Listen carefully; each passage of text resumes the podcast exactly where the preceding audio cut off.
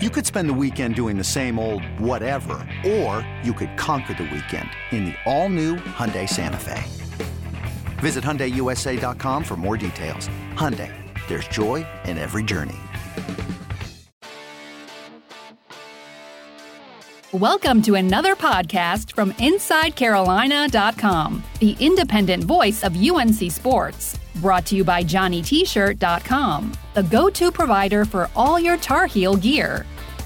Welcome to the Inside Carolina podcast, sponsored by Johnny T-shirt and JohnnyT-shirt.com. I'm your host for this one, John Siegley, joined by Ross Martin and Gregory Hall and Greg Barnes for our weekly On the Beat podcast. We're changing up the names a little bit. We figured that Media Monday, since the podcast comes out on Tuesday, it just didn't make a whole, whole lot of sense there. So Welcome to the On the Beat podcast, brand new branding. Let's go ahead and jump right in with thoughts on the Duke game. Greg, we're going to start with you as is usual. When you were sitting there in, in Stadium after the final whistle, could you think of another game in recent memory that had an ending as crazy as that one?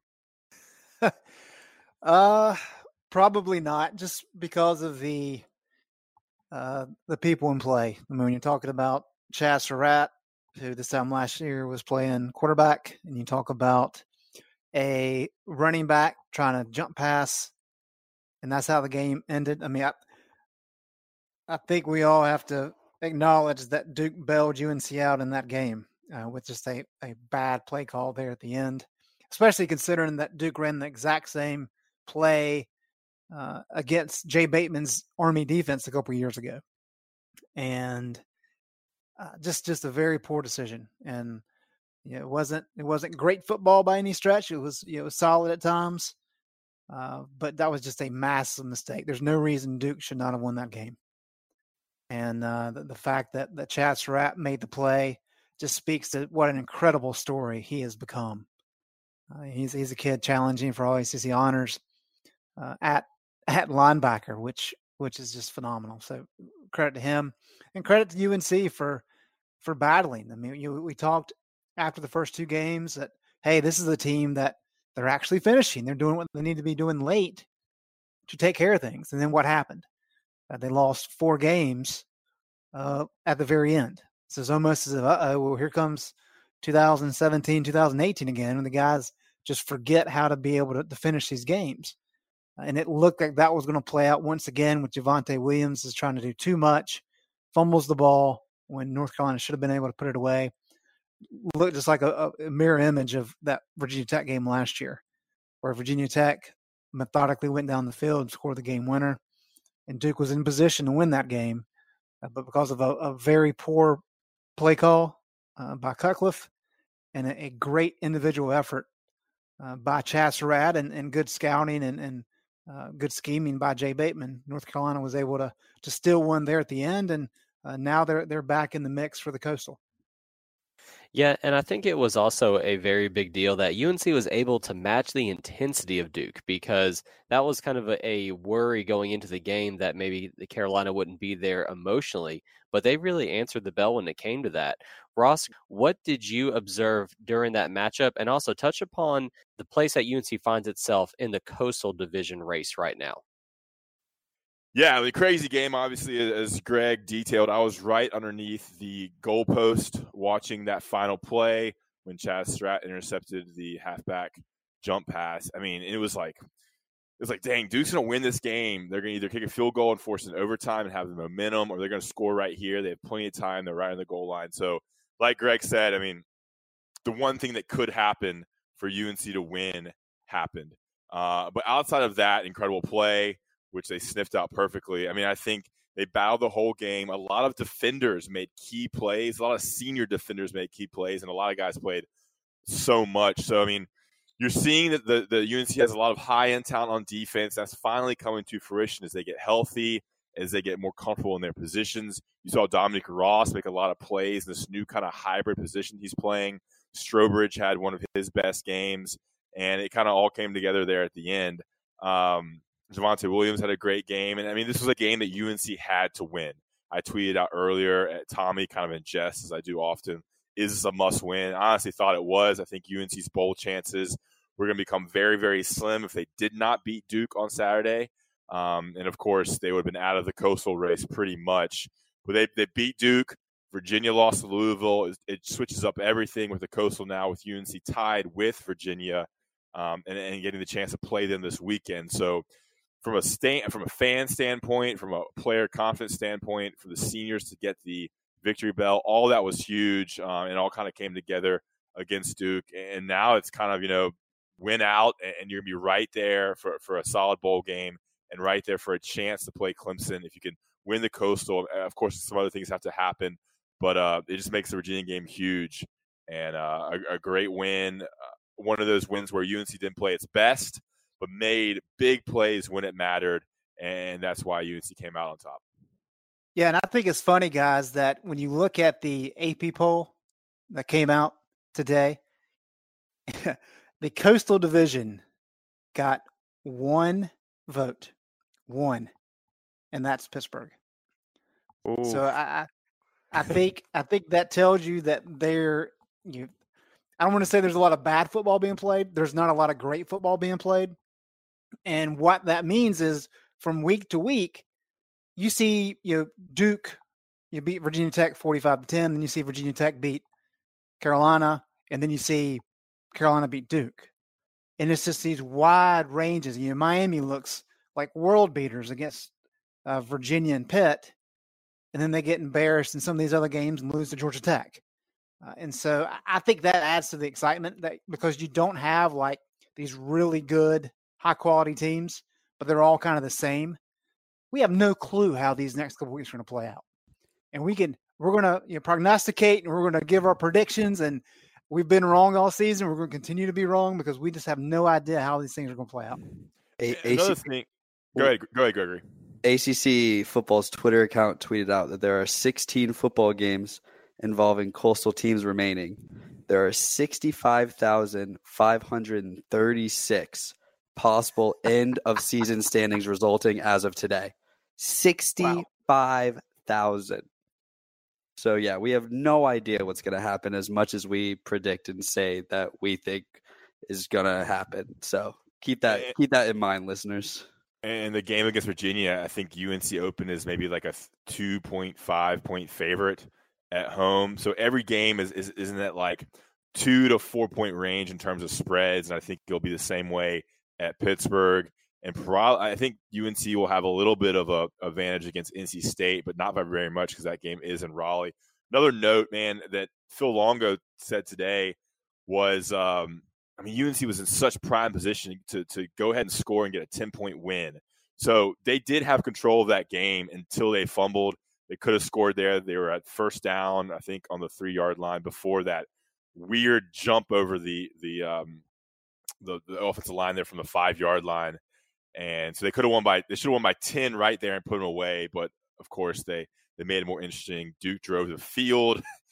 and uh, you know, fans were nervous. And then what happened happened. UNC won.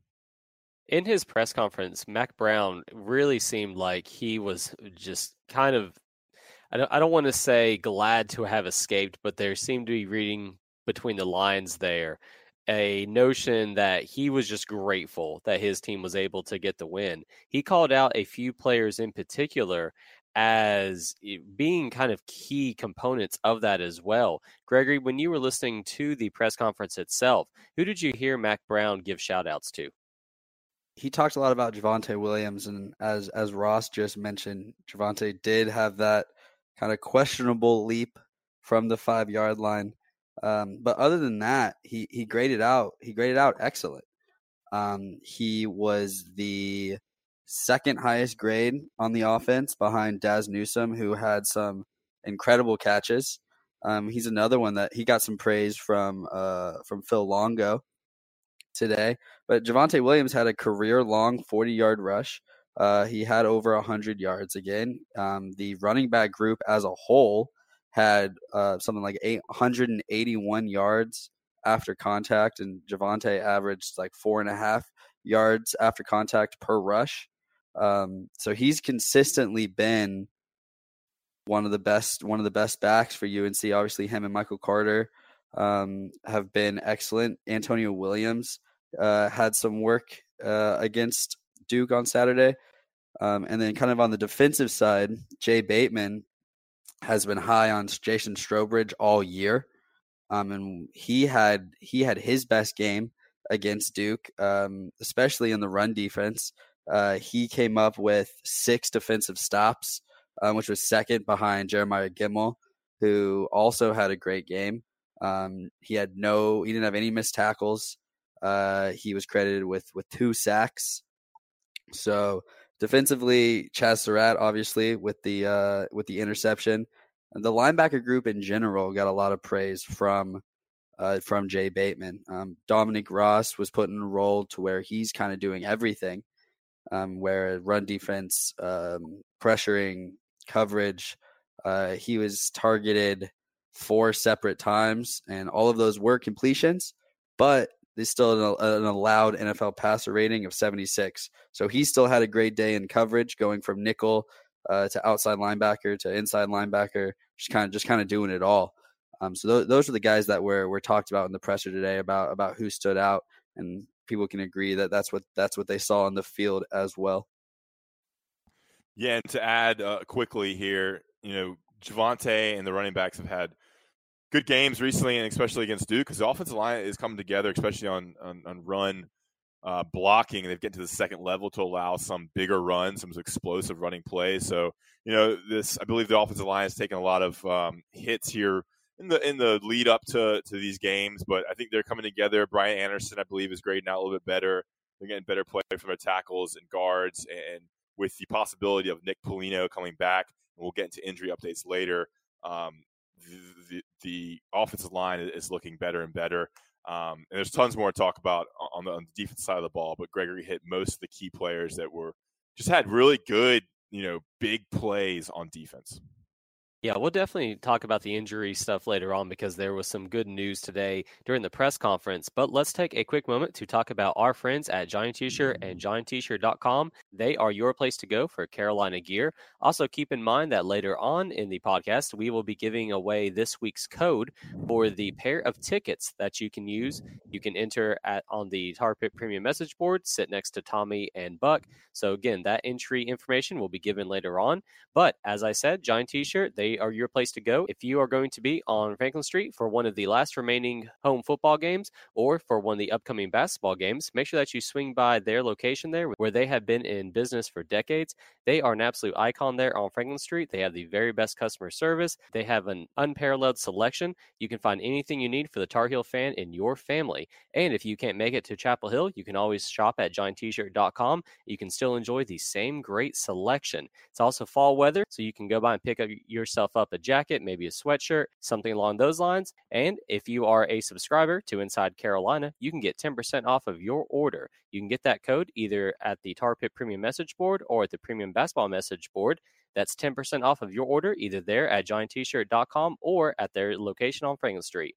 Again, Johnny T-shirt, johnnytshirt.com, your place to go for Carolina gear.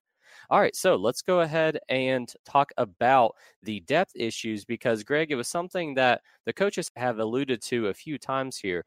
Strowbridge and Crawford have been really manning that interior spot for more snaps than I think what is normal on a defense at the college level. When you're looking at the depth chart right now and just how much some of these guys are playing, does that give you any potential cause for caution going into this matchup against Virginia? Well, I think it's really just a matter of, of trying to manage uh, your depth concerns as best you can. I think the good thing for North Carolina is that you have another bye week next week, uh, but that doesn't help you Saturday. Uh, and I mean, yeah, I, I, think the depth is a significant issue because if you look at look at the game last weekend, North Carolina played 17 players on defense. Uh, six of those players played fewer than 10 snaps. So now you're talking about it was 11 guys playing, you know, 74 more snaps in that game.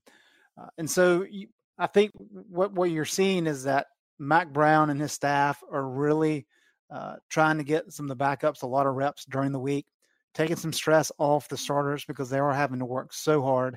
And you've got to be uh, top notch in terms of your rest and recovery. Uh, got to make sure you do everything to the nth degree in terms of cold baths and massages and everything you can do, getting your sleep, eating. And that's really about all you can do because you have to have these guys play.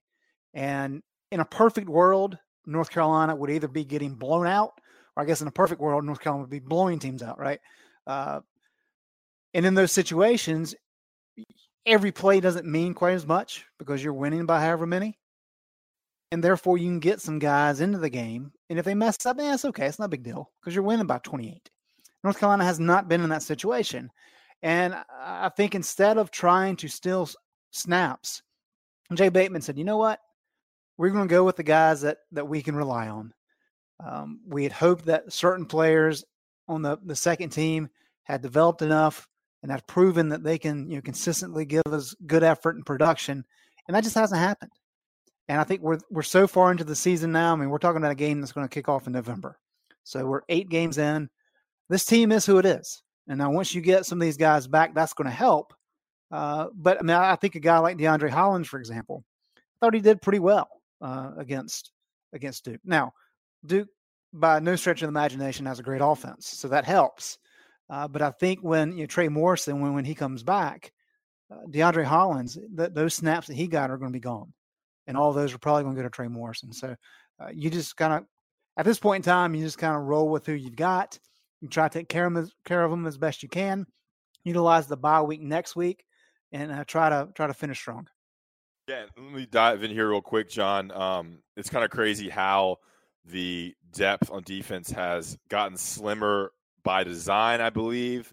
Maybe a little bit because of injuries, but on the front seven by design, as Greg noted, and that's kind of like basketball when they when the time when February and March comes, Roy Williams, you know, really slims down that rotation and it gives the best players and trusts them and lets them go out there and play long minutes and go out and win games. That's what Jay Bateman's been doing.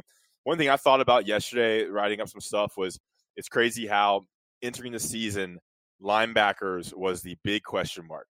You had young guys like uh, Gemmel, you know, Chazz Surratt hadn't played much. Uh, you know, Matthew Flint and, and, the true freshman, you never know what they're going to bring. You know, Flint got injured. The true freshman hadn't played much at all. And Dominique Ross steps in.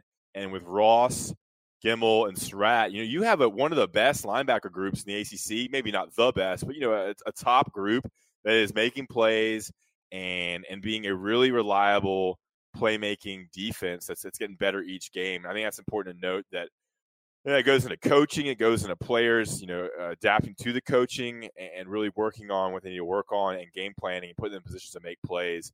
And that's important to note that a, a concern we had earlier in August and September, now in October, heading into November, it's become a strength of this team.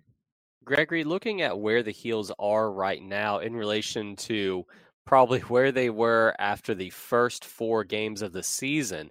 How do you think they are doing as a whole at this point in Mack Brown 2.0? Well, the Mack's been asked the question. I guess he was asked it last week and uh, after the Saturday game about what's it like to be playing meaningful football late October, heading into November. Um, and it's right. I mean, there were questions about Matt coming in. The higher fans were questioning it. Media members were questioning it.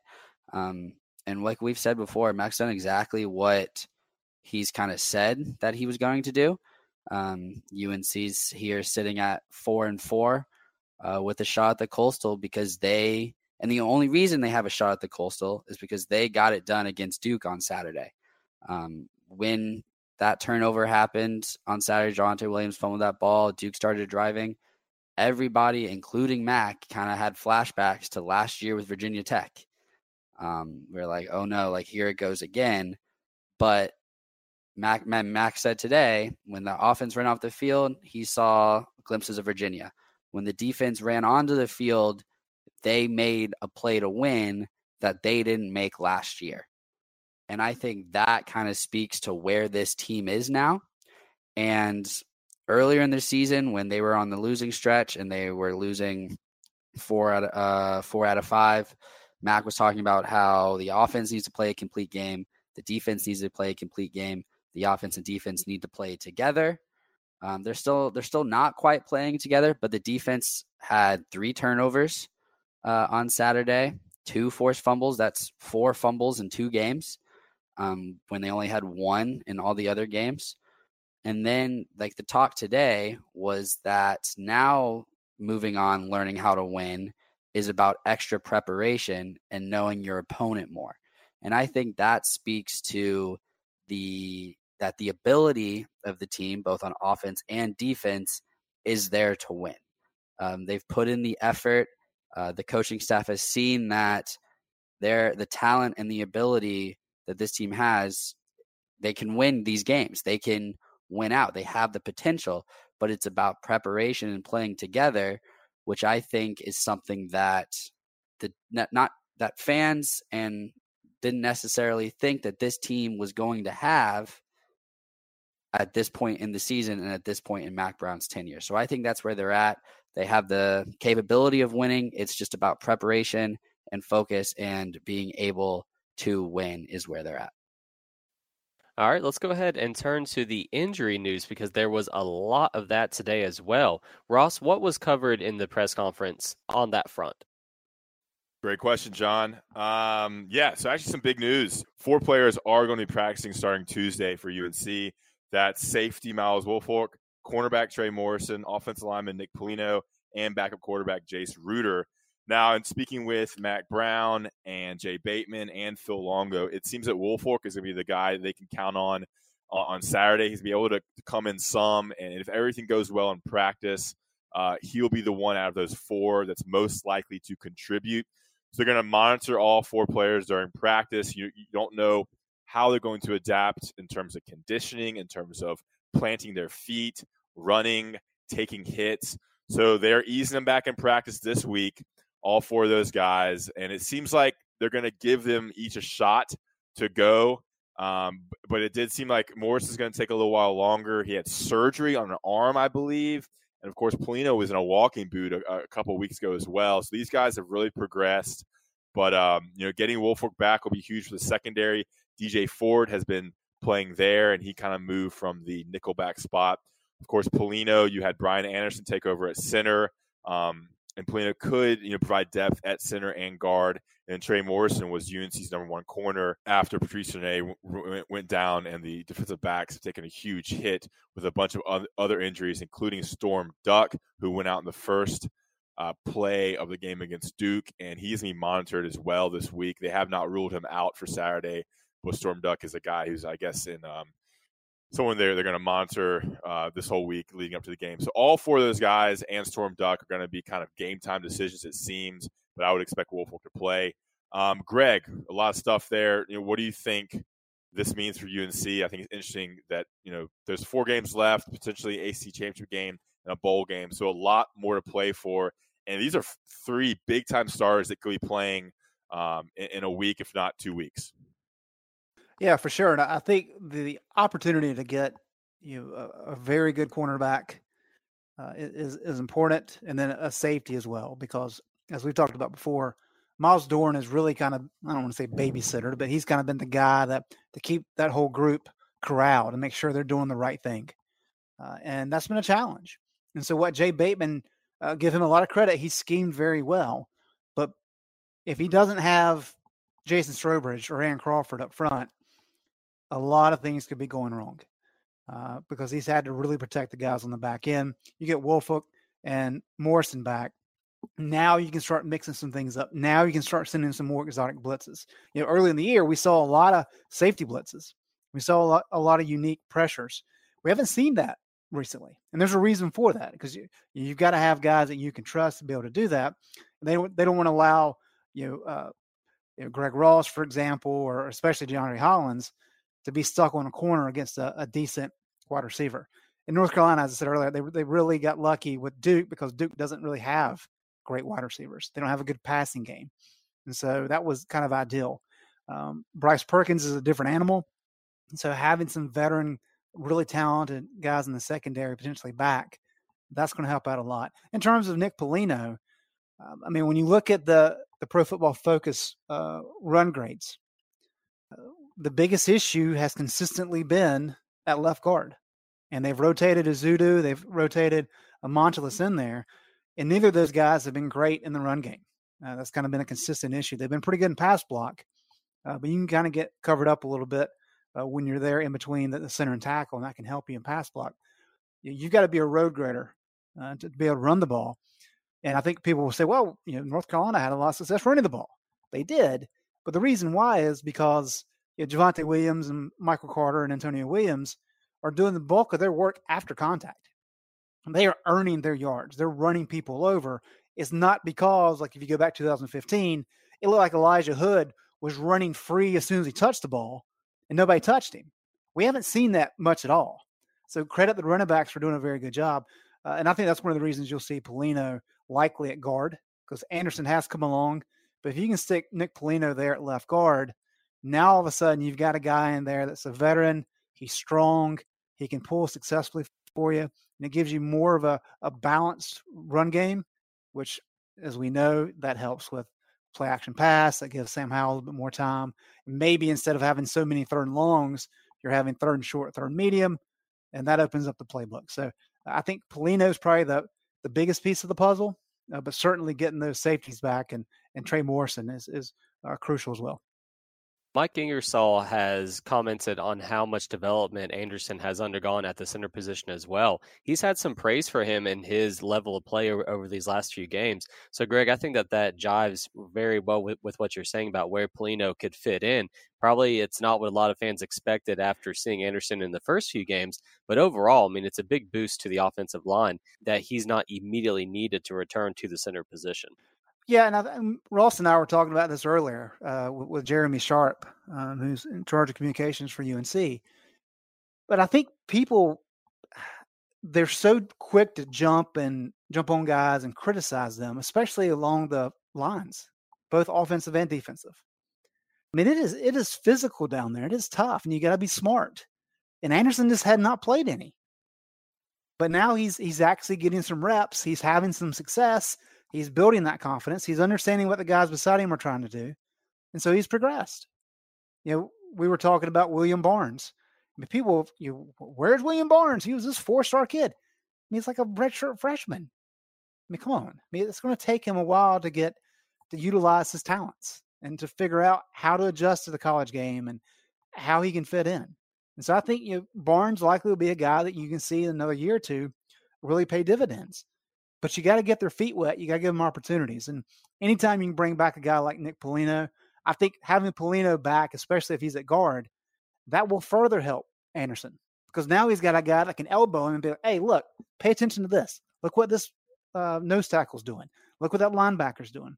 And that's how Brian Anderson will continue to get better. That's why I really think if Polino is able to come back and finish the season at one of the guard spots, I think you'll see Brian Anderson's uh, grades continue to tick up for that reason. Yeah, I mean, to kind of add to that, uh, always love when Greg drops a come on to the message board. But yeah, I mean, I, I talked with Brian Chacos, who played six years in the offensive line for UNC recently. And he says, you know, these guys, no matter where they're ranked, they shouldn't really be playing until their third year at the earliest. And that's when you've had three seasons in the off-season conditioning program and weight training program. You've learned for for two seasons. You've you've been in tape review for two seasons, and by your third year, you should be able to compete for a job. And even then, you have the opportunity to, uh, you know, compete with veterans and seniors. So if there is a spot, you know, you may be able to step into there, but you still have to beat out maybe a guy who's older as well. So yeah, William Barnes, you know, some freshmen who haven't played any, um, these redshirt freshmen, redshirt sophomores. I mean, they'll get their chance. Uh, it's just a process. You can't just step in like some of these um, running backs and wide receivers where physicality isn't at the same level. Um, there's a certain amount of strength and you know intellect and, and understanding of the, the, game and the process that's necessary to play. One more note, you know, I just think that getting Nick Polino back, no matter where he plays, is going to be solid for for creating depth because now you have seven offensive linemen who can who can play. Um, you can mix them in at, at the guard spots. You could give Brian Anderson a break. You know, these players do need rest sometimes. So he could rotate um, at different points in the game, maybe to both guard spots. You know, obviously that's a little bit more difficult, but uh, having seven offensive linemen has been the goal. So if Polino comes back, you know, he can kind of um, you'll have more flexibility with who plays where and have a little depth to relieve some people as we get into this last stretch of games. All right, guys, great stuff. Let's take our last quick commercial break. And when we get back, let's wrap up the podcast by talking about the upcoming game against the Virginia Cavaliers. So stay tuned. We'll be right back after this. eBay Motors is here for the ride. Remember when you first saw the potential? And then through some elbow grease, fresh installs, and a whole lot of love, you transformed 100,000 miles and a body full of rust into a drive that's all your own. Look to your left, look to your right. It's official. No one's got a ride like this. There's nothing else that sounds like, feels like, or looks like the set of wheels in your garage. With over 122 million parts, you can make sure your number one ride or die stays running smoothly. So there's no limit to how far you can take it. Brake kits, turbochargers, engines, exhaust kits, roof racks, LED headlights, bumpers, whatever your baby needs, eBay Motors has it. And with eBay Guaranteed Fit, it's guaranteed to fit your ride the first time, every time, or your money back. Plus, at these prices, well, you're burning rubber, not cash. Keep your ride or die alive at ebaymotors.com. Eligible items only. Exclusions apply. Introducing the two way V4, where groundbreaking fuel cell technology meets fresh foam cushioning for the ultimate performance. With Fuel Cell, each step feels explosive, delivering unparalleled energy return. Paired with fresh foam, experience maximum comfort throughout the game. Its lightweight textile upper offers support and breathability without sacrificing agility. Whether you're hitting the clutch shot or locking down the opposition, the two way V4 gives you the tools to play at a high level. Learn more and purchase the two way for yourself at newbalance.com.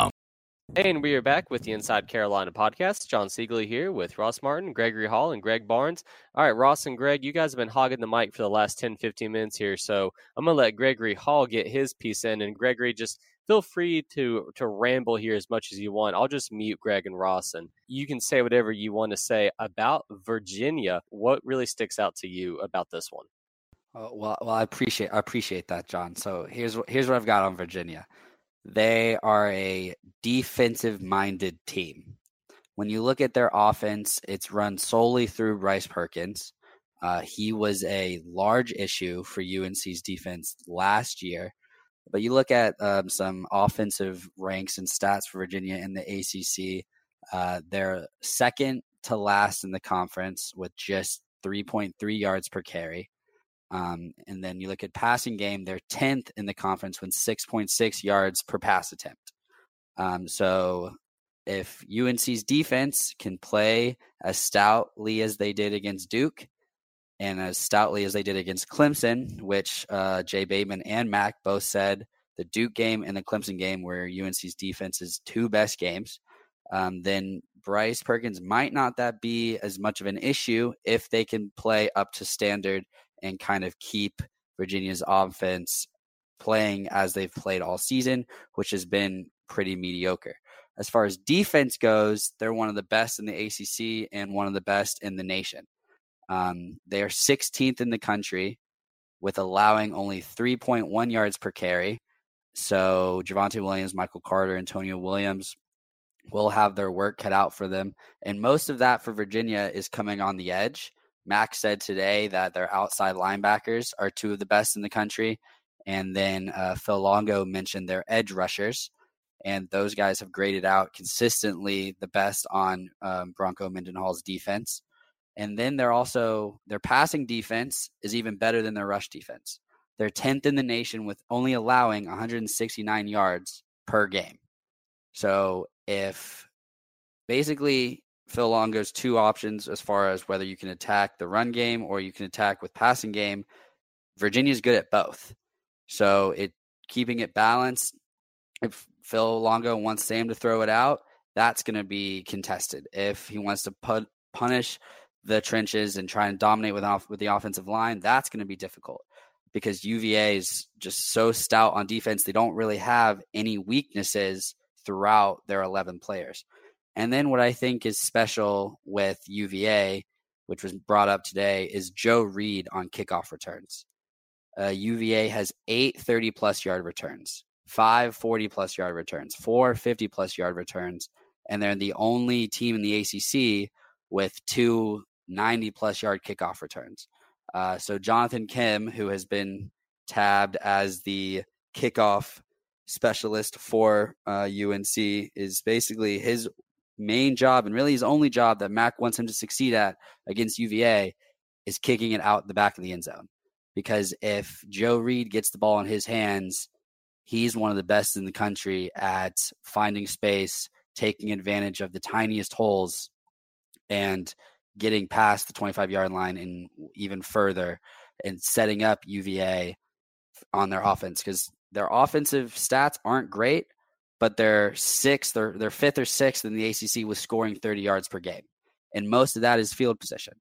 So I think field position is going to be very important with the the field position battle between UVA and UNC on Saturday because UVA's red zone defense is probably their only weakness. I just said that they didn't have any weaknesses, but looking at it, that's probably one of their only weaknesses because in tw- in teams having 20 attempts in the red zone, they've scored 14 touchdowns. That's that touchdown percentage is second to last in the ACC. So if UNC can get in the red zone, they should be able to take advantage and score touchdowns as far as selling for field goals. But if not, that's where UVA's defense is extremely stout and vice versa. UVA's offense is excellent in the red zone, but getting to the red zone without using a long kickoff return, not so great. Um, so I think that's the main battle. This past weekend, it was turnovers. This weekend's going to be field position. So that's what uh, that's what I got on UVA. Good job, Mr. Gregory Hall. Just it warms my heart to see the interns just lay out the knowledge like that. Greg, is that you just sharing your stats? Because normally you're the guy that's like spitting out just where the the teams rank in the ACC and, and knows that stuff off the top of your head. No, but uh, Gregory does a heck of a job, and he we gave him uh, access to our Pro Football Focus um, database, and he's just absorbed it. So um, next next is getting Ross on board with all the uh, stat crunching, and we'll be good to go. Ross is too busy doing the the dating shows on WCHL. that show is uh is not active anymore. Ah, oh, dang. All right, guys, let's go ahead and get Greg's perspective, though, because Greg, you mentioned one thing earlier on in the podcast about the UVA offense. And really, you talked about their quarterback, Bryce Perkins. And the only other guy that they have that UNC probably need, needs to take special care of is their wide receiver Dubois, and that matchup specifically with the the cornerbacks. How do you see that playing out in this one? Well, it's going to be a critical component because what you have to do. Let's go back to Duke for a minute. Quentin Harris was really Duke's offense, and if he was able to get out and run, then North Carolina was going to struggle a lot more than they did. But because of Jay Bateman's scheme, and they really didn't use a spy, uh, he just threw a bunch of different looks at him. And so what happens is, is Harris is you looking pre-snap, and then he snaps the ball, and he's getting different looks. So you know, maybe a, a, typical quarterback would look at a, a, typical defense and say, okay, well in this this formation over here between the, the right guard and right tackle, I should have a hole there because I've had a hole there like three times in a row. Well, Bateman mixed things up so much that that didn't happen. And uh, that was one of the reasons that Quentin Harris had no success running the ball. Bryce Perkins is is much more agile. Uh, he's a better thrower for one, but he's he's he's faster. He's kind of more of a weapon. And what you're going to see, I think, is you're going to see, especially if they get the safety and cornerback back, uh, you're going to see some more aggressive looks, and there may be some opportunities where uh, you you get some one-on-one matchups down the field, and those are important for North Carolina to win because Virginia, as you said, they do have a really good wide receiver. They've got some good skill position players, and they're also very physical up front. So if they can give Perkins some time uh, to throw the ball, as North Carolina is trying to get pressure on him, he's going to have some opportunities. And that's where it comes down. If you can win those 50 50 balls more times than not, uh, some of those plays are going to play out for you. If Perkins is able to hit on some of those plays and get some explosive plays, that's when North Carolina's going to have some problems because that defense is so good. It's going to be tough for uh, for UNC to uh, kind of bounce back that, that was the big thing for me in the Duke game. Sam Howell did not have a, a great day, but he had two big opportunities, and he hit on both of them. Uh, the 47 yarder to Dazz Newsome, which is an incredible uh, pitch and catch, and then the throw to Beau Corrales. I mean, that was a perfect pass. And because he got time on just a couple plays, he was able to capitalize. If North Carolina doesn't hit on those two plays, we're probably having a different conversation. So you've got to take advantage of those opportunities when they come. and uh, that goes for both both sides of the of the field for for this one on Saturday night. And then Saturday night, it is going to be another late kickoff for UNC. Still have not had a noon kickoff for the entire year, and this one's going to be on ESPN 7:30. So Ross, when it's going to be a game, you know, in the spotlight, under the lights, there, the UNC crowd they need to be a big part of this game. So far, the Tar Heel faithful have shown out, but how do you think that they will respond this Saturday? Yeah, I mean it's been some incredible crowds, uh, especially against Duke. Um, it was very loud down there. I went down to the field level about five minutes left with Gregory, and I mean it's it's noticeably louder than you know in recent years, and I think the fans are loving these exciting games. They're riding the momentum of a team they know they can count on to be there at the end, and they're getting you know they can feel like this team can win, and they're, they're kind of very uh, building off the optimism of what Mack Brown's brought back. Um, you know, 7:30 kickoff. You would think it's going to be even more packed than the Duke game was, and packed earlier. It's going to be dark. It's going to be loud. It's going to be huge to disrupt um, what Virginia's offense is doing. But it's been incredible with the crowd this year. It's it just shows you what UNC fans can really do when they have a winner to get behind. Um, the number of fans are there. And if the team is winning, there's a chance to win. The weather's nice. Uh, you're going to see Kenan packed. And if they keep winning, getting recruits, uh, I think this will continue through uh, this year, of course, and into 2020. So, I mean, it, it's it's really cool to see it. You know, we don't really hear it in the press box. And so getting down there was was shocking how loud it was. because UNC has been there in every game late, uh, Clemson game, Duke game, App State, Miami. It's been really fun for fans, and they're feeding off that, and it's been huge. Ross, in, in recent years, and specifically last year for that that last game with NC State, a lot of their fans traveled over to Kenan. Do you think it'll be the opposite effect this year with the excitement around Mack and making the trip over to Carter Finley? Do you think it'll be a lot of blue? Yeah, it's a great question, Greg. I mean, that, that's always tough because it's always Thanksgiving weekend. Um, but I th- yeah, I think those there's def- this game is going to mean a lot for both programs. I'm in a group chat with uh, all NC State grads. It's very active. It's about 12 of us. I'm the only UNC grad. There's a couple app grads too, but it's majority NC State fans. And there's just no excitement around NC State football right now. They don't have a quarterback. Uh, it's just not exciting because they kind of know that they're going to go in, they're going to get beat in a lot of these these big games. And so there's no hype around NC State. I think the game against NC State in Raleigh for UNC will be very important. So, and it's in Raleigh. There's tons of UNC fans. So, yes, I think it'll be a lot more UNC fans than we would normally expect for such a game because of how close it is, because of what it means. That's gonna be cool to see as well as NC State's kind of season gradually goes downhill, and UNC, I believe, is kind of on the rise here after the big win over the Blue Devils. Well, they're on the rise, but this game against Virginia is just like the Duke game in that the rest yeah. of the season is kind of determined by this one. If you lose this game, it's still going to be tough to, to get to six and six even. But if you win, you know, UNC may be the coastal favorite at that point, even with the matchup at Pitt and at NC State. Yeah, I mean, I think at four wins now, and you have four games left. I think uh, winning winning two of the next four is very doable to get to six. I think now you're looking at, at, maybe winning three of the next four, if not four of the next four, which I think is possible the way UNC's playing with the way Sam Howell's playing, the defense is playing. But uh, Virginia will be very tough. Pitt will be tough. I think State is the most winnable game of that group. All right, guys. Well, let's go ahead and call this one to an end. Greg had to leave out already, unfortunately. But before we do leave, I do want to go ahead and give out the code for the IC ticket giveaway. Again, this is a giveaway for two tickets. You can sit right next to Mr. Buck Sanders himself, very close to Tommy as well. The giveaway runs until 10 p.m. on Tuesday. So when you are listening to this, make sure that you head over to the Tar Pit message boards and enter the code ASAP. This week it's going to be 1892, 1892, the very first year that UNC and UVA ever played against each other. So again, make sure that you get that entered in before 10 p.m. on Tuesday. 1892. That's your code. Guys, I appreciate you taking the time to talk with me, and we'll speak again next week. All right, see you, John. Bye, John. Thanks for listening to another podcast from InsideCarolina.com. Brought to you by JohnnyT-shirt.com where to go for your next Tar Heel gear purchase. should you ever set foot outside of the hotel, you will be shot. Don't miss the new Showtime limited series based on the international bestseller. For the last four years, I've been a prisoner. Why are they keeping you here? Starring Emmy Award winner Ewan McGregor. This is the brave new world that you dreamt of. Be very careful. You are still a prisoner here. Everything in this new world comes at cost.